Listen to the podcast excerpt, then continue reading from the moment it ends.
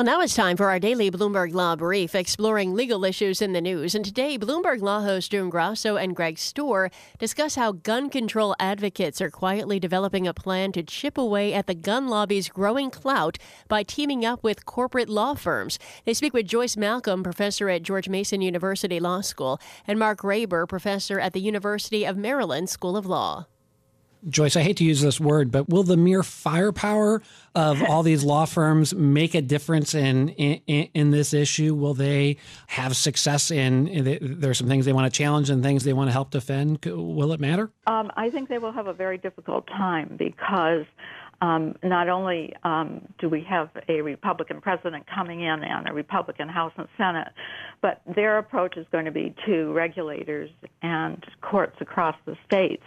And the states are now much more under um, the control of people who want to support the Second Amendment and have been moving in that direction for some years.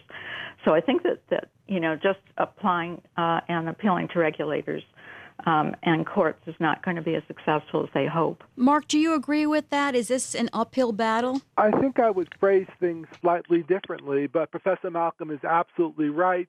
Given that Republicans will be making the appointees to the federal court, given that more state houses are under Republican control, unless we're talking about Republican control in places like Massachusetts, where the Republicans are almost as liberal on gun control as the Democrats, we're not likely to see a whole lot of luck. For example, challenging a law in Florida that says basically doctors cannot give certain advice about guns to patients. It may be a bad law from my perspective. Uh, Professor Malcolm may well disagree, but I think we both agree, given the likely people on the state and federal judiciary, it's going to be a very strong challenge. Remember when law firms participated in the fight against segregation.